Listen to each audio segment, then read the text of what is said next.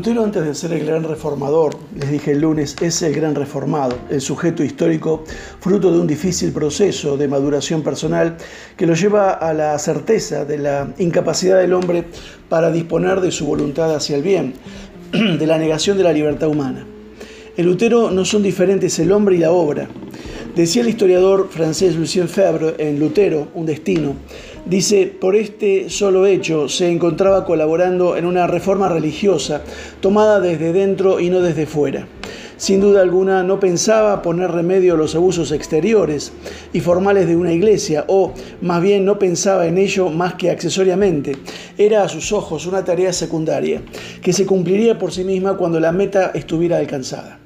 Y la meta, dice este historiador, era transformar el corazón, las disposiciones íntimas, la actitud hacia Dios de los fieles privados de guía o más bien extraviados por guías, eh, peligrosas. Fin de la cita. En este orden de ideas, el conjunto de transformaciones sociales, culturales y políticas que conocemos con el nombre de Reforma Protestante es el efecto no intencionado del pensamiento de Lutero. A diferencia de esa interpretación tradicional que convierte a Lutero en una suerte de revolucionario o de hereje, eh, según el lugar desde donde se juzgue su empresa, encontramos en él una preocupación fundamentalmente teológica que se resuelve en la interioridad de la conciencia del cristiano, en su búsqueda de salvación. Es decir, en el reencuentro con Dios que implica el reconocimiento de la naturaleza pecadora de la criatura. Antes que una transformación sociopolítica o una reingeniería a la institución eclesial, el objetivo de Lutero plasmado en sus obras es alcanzar la gracia de Dios.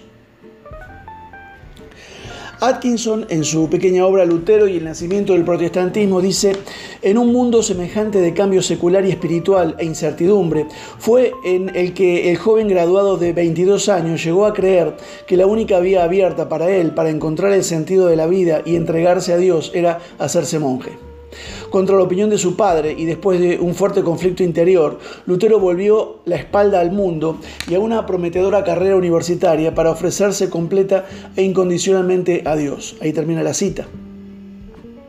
Uno de los aspectos más llamativos de Lutero y que permite su acceso al vasto público alemán es el hecho de que fue educado dentro de un ambiente de superstición y misticismo. En su tiempo todavía se creía que el mundo tenía una órbita mágica que estaba dominado por espíritus, la mayoría de ellos malignos, el diablo, las brujas, los duendes y demás seres malévolos eran parte del mundo con tal realidad y presencia como todo el universo del santoral cristiano. En esa época los judíos, la peste, los turcos, las mujeres, vistas como los agentes de Satanás, son eh, algunas de las manifestaciones que atemorizan a los seres humanos. La crítica que Lutero hace de la Iglesia en cuanto institución y que lo lleva a desvalorizar la práctica exterior como mediación innecesaria, no es porque la organización institucional sea negativa por sus abusos o prácticas incoherentes a todo nivel, sino porque es de carácter mundano, exterior porque basa toda su confianza en la capacidad del hombre para alcanzar por sí mismo la salvación, depositando la solución al problema en el ámbito de los actos humanos, dejando de lado la acción y el poder de Dios en su criatura. Es vital esclarecer el concepto de ley para comprender la innovación teológica que se gesta. La concepción católica de la justificación opera sobre un concepto de ley que privilegia la acción humana en el sentido de que su cumplimiento por una decisión libre de la voluntad justifica al hombre de sus pecados. Es cierto que la salvación es obra de Dios, dice la Iglesia Católica, pero el ser humano con su voluntad colabora en la misma. Para Lutero, en cambio, la acción del hombre no tiene nada que ver con su salvación, ya que esta es un don gratuito, que teniendo en cuenta el sacrificio de Jesús, le es otorgado al hombre por pura gracia.